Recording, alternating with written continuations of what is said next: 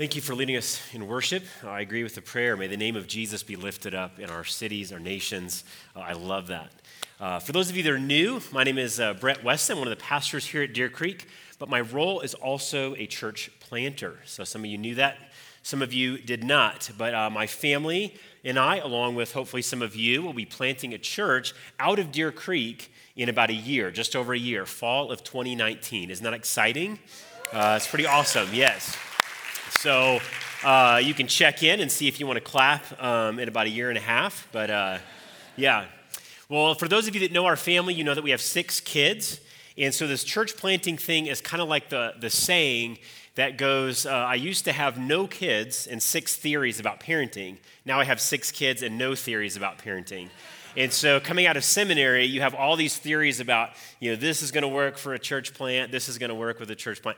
And those theories are gone.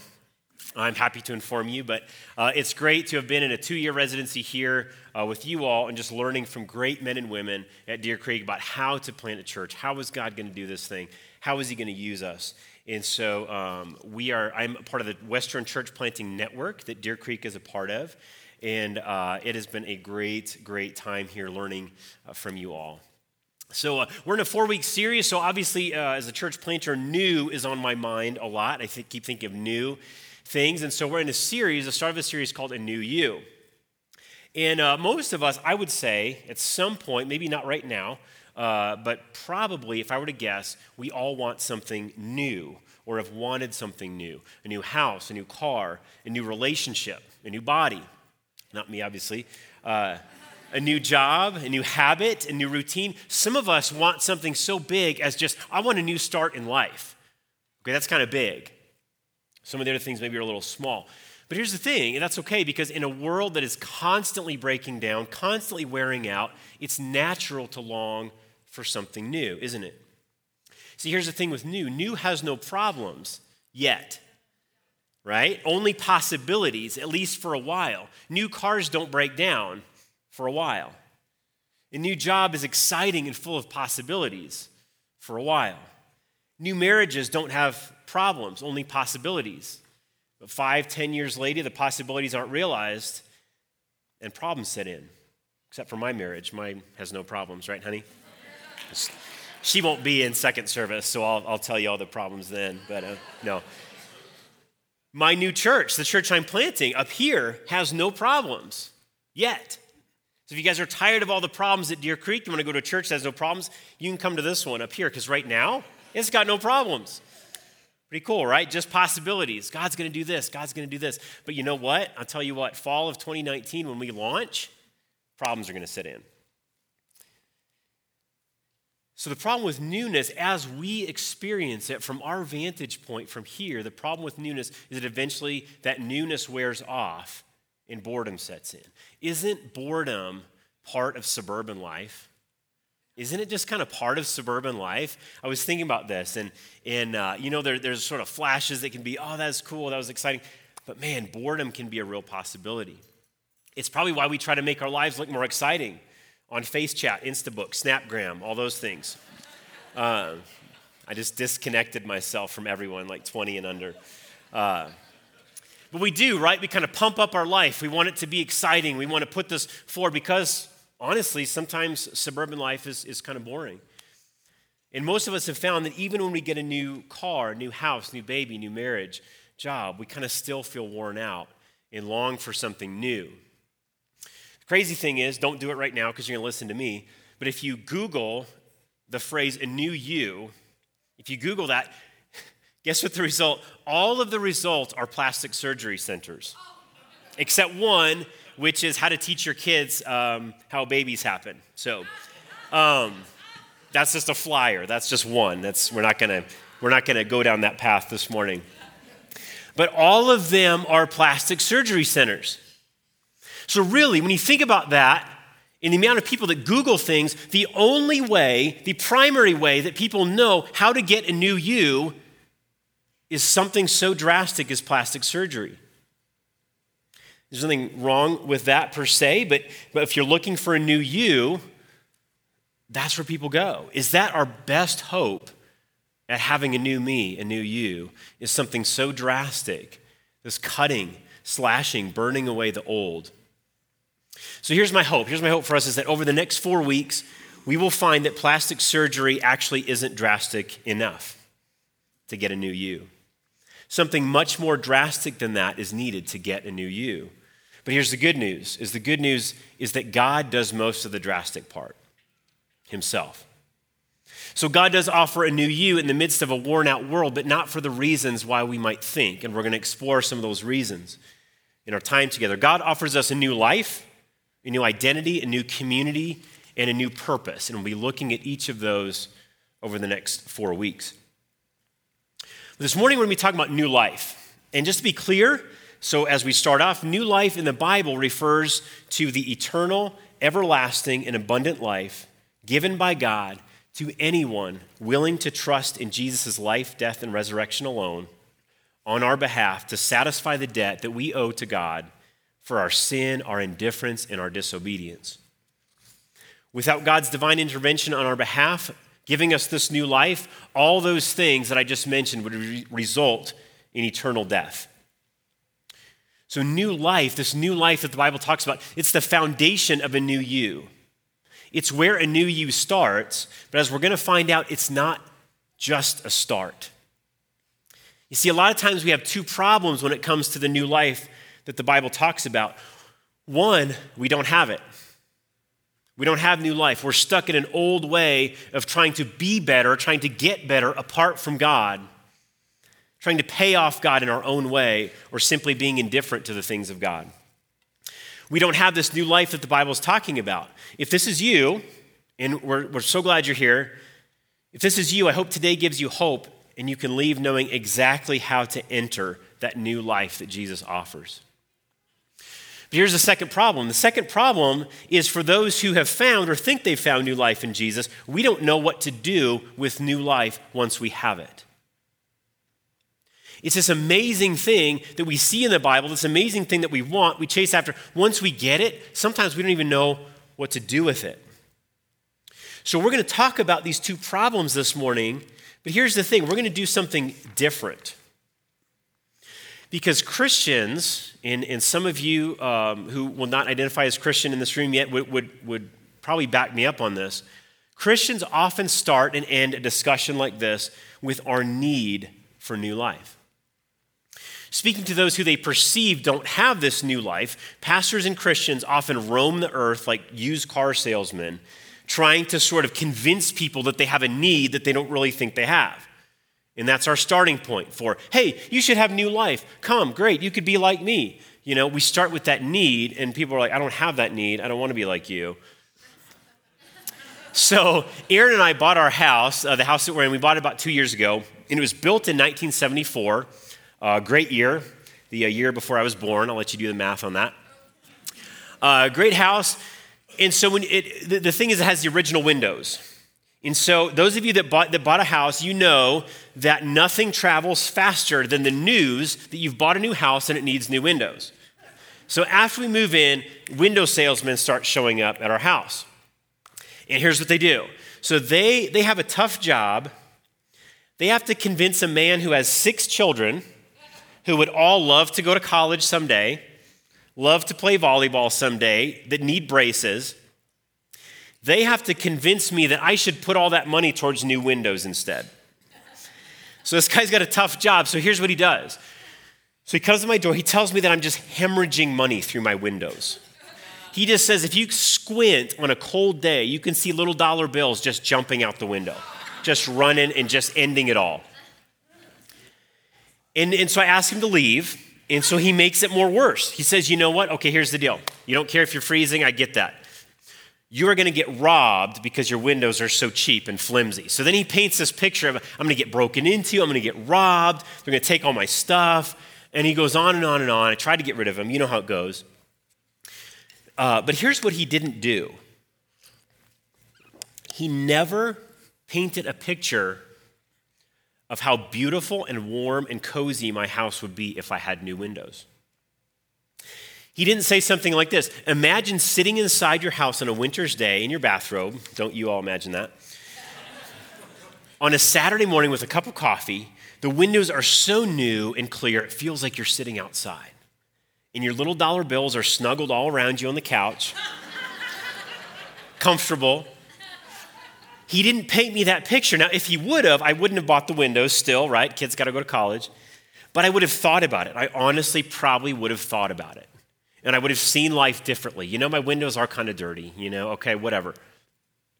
So, the typical pitch from Christians about new life, if they say anything at all to anybody, is you're a sinner, you're on a trajectory to hell, you need to get saved, right? Or your life is such a mess, you need a new one. And by the way, I happen to have one to offer you. But we're not going to start there this morning. Let's try something different. And actually, this approach will help both of those problems, both of those perspectives. Let's start with the result. Let's start with the result, the purpose of new life.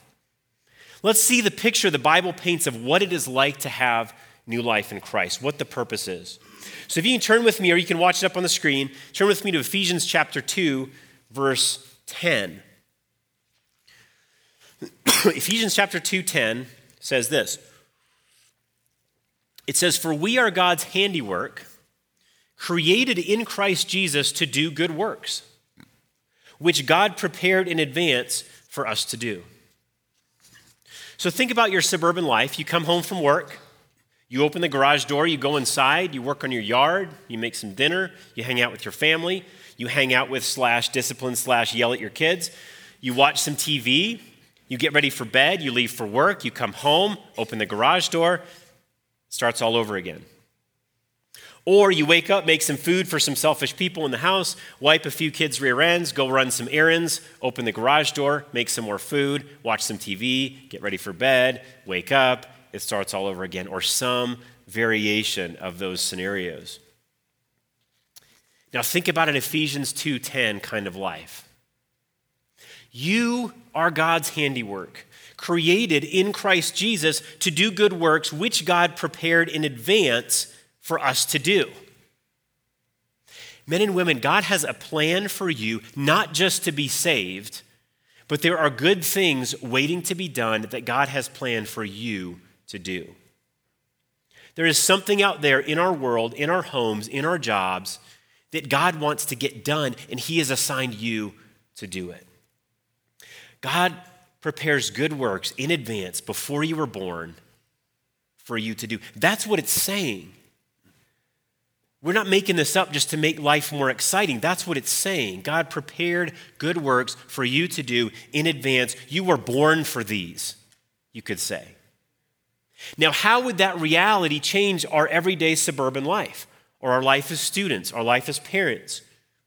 You see, here's what I used to think, here's what I used to teach, and I cringe at this. We think we should just be excited to be forgiven and going to heaven and that we know God. That that's all we should be excited about. And those things are exciting. Those things are incredibly exciting and are the basis of our satisfaction. But just being saved by itself alone was never meant to be satisfying. That was never meant to be the crescendo of your life. That was meant to start your new life. That was meant to start your exciting life with God.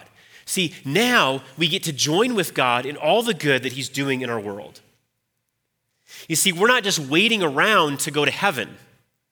There's good work to be done in our cities, good work to be done in our homes, in our churches, in the world. Imagine if we lived like that. Imagine if we lived like life is a sacred, unpredictable, day to day treasure hunt that God has planned for us. Would we find meaning and purpose in our everyday suburban lives?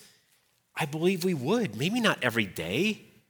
Maybe not every day is going to be this laugh a minute ride through this journey, like, whoa, hey. But I'll bet we would find meaning and purpose in our everyday lives. And it's new life from God that starts us on this mission. So Ephesians 2:10 says this. It says for we are God's handiwork created in Christ Jesus to do good works which God prepared in advance for us to do. What does created in Christ Jesus mean? The Bible doesn't speak of our physical creation this way. This creation in Christ Jesus means something different. So let's look at the verses before Ephesians 2:10. starting with verse 1. It says, As for you, you were dead in your transgressions. This is a fancy word for sin. As for you, you were dead in your transgressions and sins. But because of his great love for us, God, who is rich in mercy, made us alive with Christ even when we were dead in transgressions. It is by grace you have been saved. And God raised us up with Christ and seated us with him in the heavenly realms in Christ Jesus, in order that in the coming ages he might show the incomparable riches of his grace expressed in his kindness to us in Christ Jesus. And here's some verses that might be familiar to a lot of people. For it is by grace you have been saved through faith, and this is not from yourselves, it is the gift of God, not by works, so that no one can boast. For we are God's handiwork, created in Christ Jesus to do good works, which God prepared in advance for us to do. So here's what I want us to do I want you to take your bulletin insert or some sort of piece of paper, and I want you to take a pen. And I know you have a pen because myself and about a dozen volunteers put them there. So write on your notes, on, on this piece of paper, two words. Write by, B-Y, and then write for. By and for. Now these are two harmless little words, but one of these words can do great damage in the Christian life. So I want you to cross out the word by and circle the word for and then write the phrase Ephesians 2 8 through 10 underneath it. So why did we do this? Here's the thing if you think, if I think, that we get this new life that launches us on this purpose, on this mission from God, if we think, if I think that we get this new life by our good works, as if we can do enough good to outweigh the bad, or that God owes us this new life because of our good works, you and I are gravely mistaken. You see, I think sometimes we do, we know that that's not true in our heads, but we act that way. I know I do. I do it all the time. Sometimes I actually think that if I read my Bible and pray, God will look favorably on me. That is by, that is not for. We are never saved by good works, and if we ever doubt that, we can reread Ephesians 2. See, the Bible says that we're dead apart from God. A dead person doesn't need plastic surgery, they need new life. Right? And Ephesians 2 8 through 10 tells us that God gives us new life not by our good works, but if we keep reading for good works that bring Him glory. See, most Christians, many Christians and commentaries stop once we understand that we're not saved by good works. Have I drilled that in your head? You are not saved by good works. You've got that? Okay, good, you're done. How many songs on Christian radios tell you that you're free? The chains are broken. Probably 90% of them.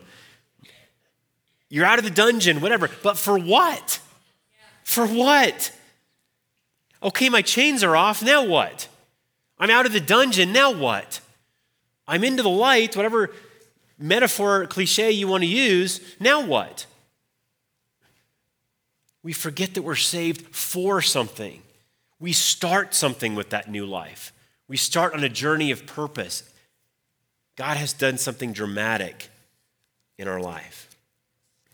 So, how do we get, how, how does this new life, how do we get it? Why is it so? See, see, the change needed in our life is so drastic that not just a new car, not just a new marriage, not just a new relationship, body, whatever, that's not going to do it. Something more radical has to happen. What does this created in Christ Jesus mean? And if you look at John chapter 3, I mean, sorry, John, John uh, 321, my Bible the right side up here. John, 21, eh, John 3.21, John tells a man named Nicodemus, he tells him this. He says, Very truly I tell you, no one can see the kingdom of God unless they are born again. It's probably not in verse 21. Okay? He says, Very truly I tell you, no one can see the kingdom of God unless they are born again. How can someone be born again when they're old? Nicodemus asked. Surely they cannot enter a second time into their mother's womb and be born, and be born again. Verse 5, Jesus answers, Very truly, I tell you, no one can enter the kingdom of God unless they are born of water and the Spirit. Flesh gives birth, birth to flesh, but the Spirit gives birth to spirit. So our problem is so deep that only being created anew can solve it. And this new life takes something so drastic. The Bible is saying we have to be born again, and it says there's nothing we can do that to make that happen. It says that has to come from heaven, it has to come from God, it has to come by grace, it has to come by faith alone. And as part of that new life that God does, we get a mission. So, going back to our two problems that we talked about earlier. So, if your problem is that you have not accepted the offer of new life from God, don't just repent and come to know come to God out of fear of going to hell. That's like the window guy telling me that my, my cheap windows are going to make me get robbed and make me freeze to death. Don't, don't, don't embrace new life for that.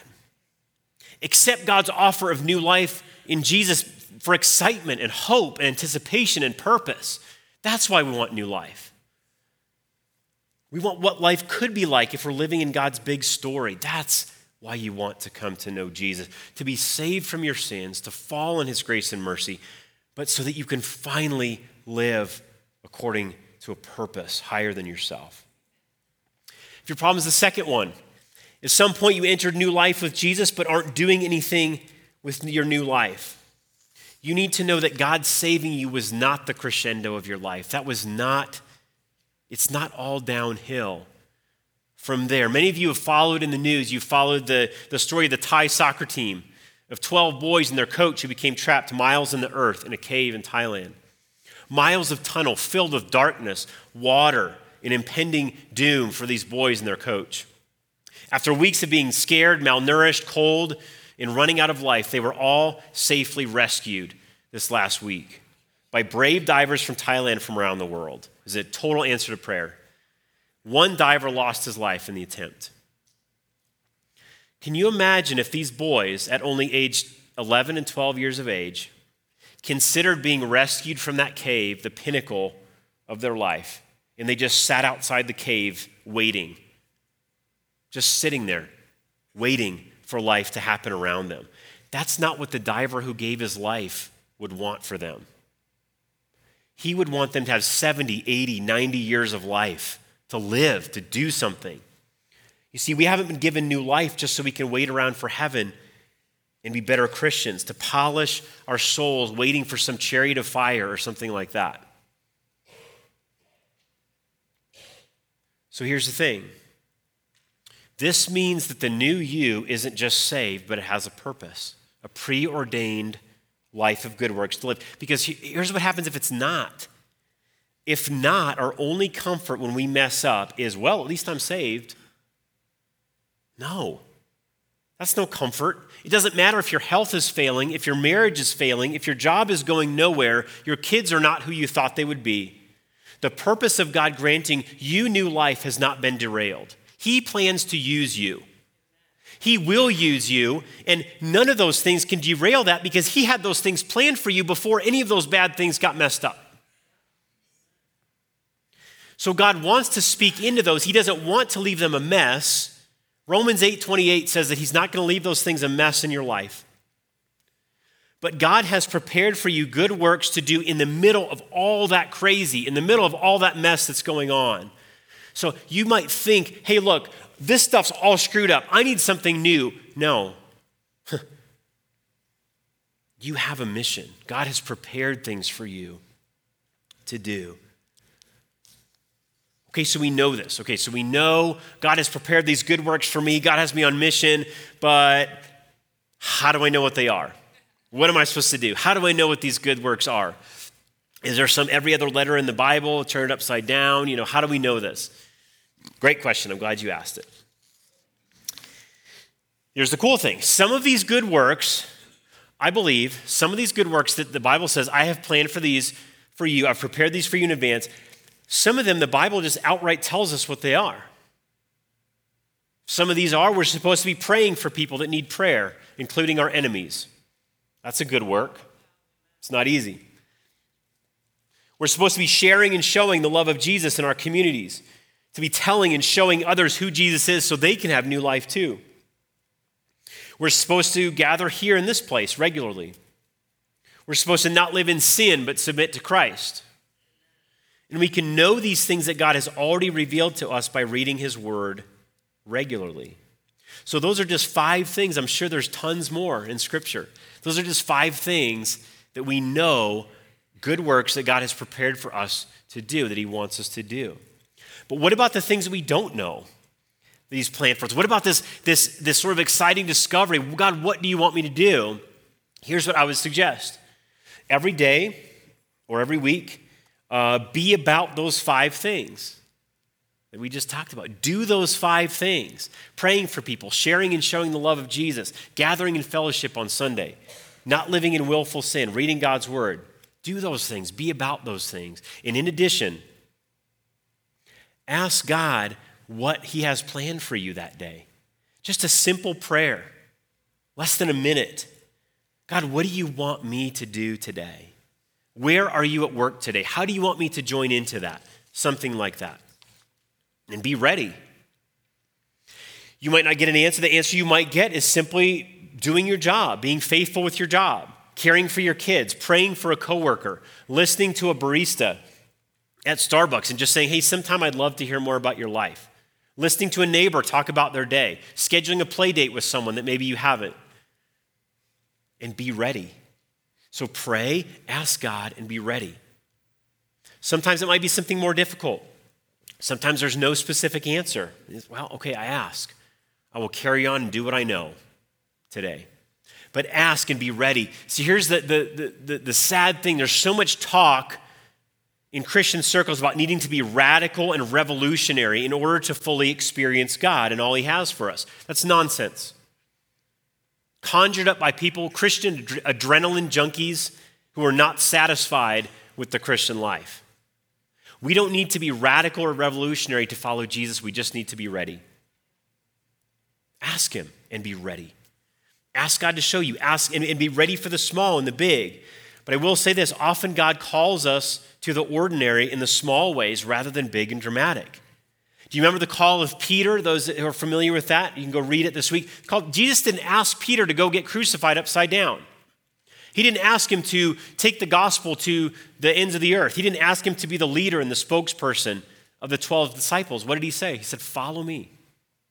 That's all he said. He just said, Follow me. And Peter did. That's all he knew. He just left his fishing boat and he followed Jesus. And he soon realized it meant leaving his family business. He soon realized it meant putting himself in danger. He soon realized it meant him taking the lead and, and being the spokesperson for Jesus' followers. But all that came later after this simple, ordinary, everyday, unexciting call of follow me. So, Erin and I were talking this week. I, I hope she's okay with me sharing this. Um, but we are talking this week about what God's up to in each of our lives. And Erin was mentioning that she was enjoying hearing from God and learning more about Him and that she was beginning to long for an even deeper connection with God. We've all been in moments like that. And I asked her, I said, How, how would you connect deeper with God? What would that look like? And her answer amazed me. She said, I don't know, just read my Bible more and more for now. Yes, that's it.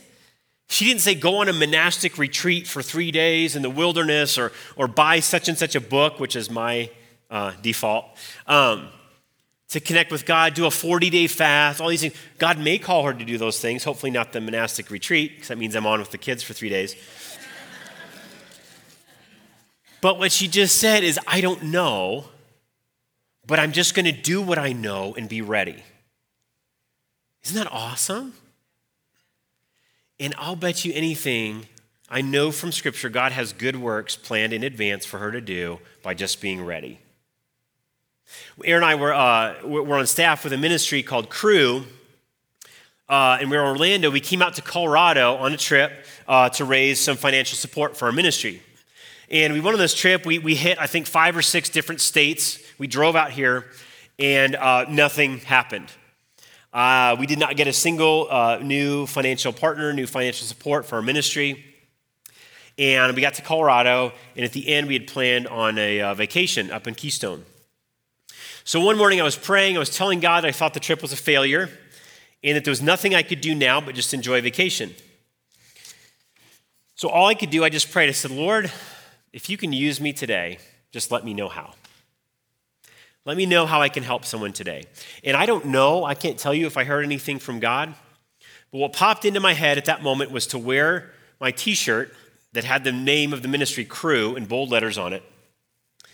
And maybe a cashier at King Supers would notice that, ask what it means, and start a conversation. And I could help somebody know Jesus. Now, if you know me, you know there's two things I hate most in life one is Christian t shirts, and the other is Christian bumper stickers. But I wore the shirt, and I took our, we took our kids to a park. I was putting sunscreen on one of my kids, and I hear behind me, Are you serious about that shirt? And my stomach dropped, and I turned around, and there was a man with gray hair and a beard. And I said, Yes, sir. It's a Christian organization. I've been on staff with them for 17 years. He said, My wife and I love Cru, and we support a ton of missionaries with them. He said, What do you do in Colorado? I said, Well, we're on the support raising trip. We come out here, and um, now we're on vacation. He said, Are you serious about raising support? Yeah. He's like, Well, there's a group of us that spend most of the year in Florida and the Bahamas and Texas, and we're having a Bible study tonight up here. And uh, I'd love to come and have you share what God's doing through your ministry. If you're serious about raising support, come talk to us. So I did, and it was great. But it started with something as, I don't want to say dumb, I was going to say dumb, as something as simple as wearing a t shirt. But it started before that, of just saying, almost, I was almost just defeated and saying, God, just use me in a small way today. What do you want to do? Okay, wear a shirt and maybe I'll talk to a cashier. And he did. And honestly, to be honest with you all, other times I've cried out to God to show me something and I got no answer. And I just went about my day doing those five things I knew to do. But see, God has stuff planned for us. We just need to ask Him and be ready. Revelation 21 5 says, Jesus says, Behold, I am making, present tense active, all things new. And guess what the cool thing is? He invites us into that process. And it all starts with new life. But be careful, it's quite an adventure at times following Jesus. Once you ask, be ready. You don't have to be radical, revolutionary, just be ready. At times it's pretty tough living the Christian life, at times it's pretty ordinary. But if you haven't made the decision to trust Jesus alone for forgiveness of your sins, to give you new life, a new journey, I would encourage you to talk to someone. Talk to me this morning, talk to someone else. We're not going to make you do anything weird. At least I won't, other people might. Um, and also, I'd invite you to, to, to, um, to join our Christianity Explored small group that's coming up in September. So, September 9th, it kicks off. And um, other than my preaching, I really think it's the best thing we do at Deer Creek. And uh, it's, it's a, a uh, eight week small group. We get together over dinner, small group discussion. Um, I, you don't have to discuss, you don't have to open your mouth if you don't want to. We have dinner together, and we just talk about who Jesus is and why that matters in a safe relational environment. Nobody's going to ask you to sing out loud. Nobody's going to ask you to pray out loud. Nothing like that. Just great conversation. Invite someone to come with it, come with you in that. If you're a follower of Jesus already and are curious about how God can use you, what are some of these good works that maybe He's uniquely equipped you for? Josh, during the announcement, mentioned uh, Starting Point. Starting Point is a great place to start to discover how can God use me in the good works He's planned for me to do. But no matter where, where you're at, know this new life is available to you by grace through faith, but that is not the finish of your Christian life. That's just the start. He has good works prepared in advance for you to do. And that's exciting. We just have to ask. Let's pray. Father, we thank you so much for being so gracious as to give us new life, so gracious as to me not having to climb a mountain to get to you, but that you came down to helpless and sinful me. And God, what grace that you have prepared things for all of us. God, imagine if us as Deer Creek Church, if we discovered the purpose, the plans, the good works that you had for us. Not so we could earn favor with you, that's so cheap but so that we could bring glory to you, so that we could help people find new life. And I pray that each one of us, Lord, would be ready this week. Be ready Monday morning. Be ready Monday through Sunday. Just say, God, what have you planned? And God, would you answer us? Would you answer us in that simple prayer and use each and every one of us? In Jesus' name we pray. Amen.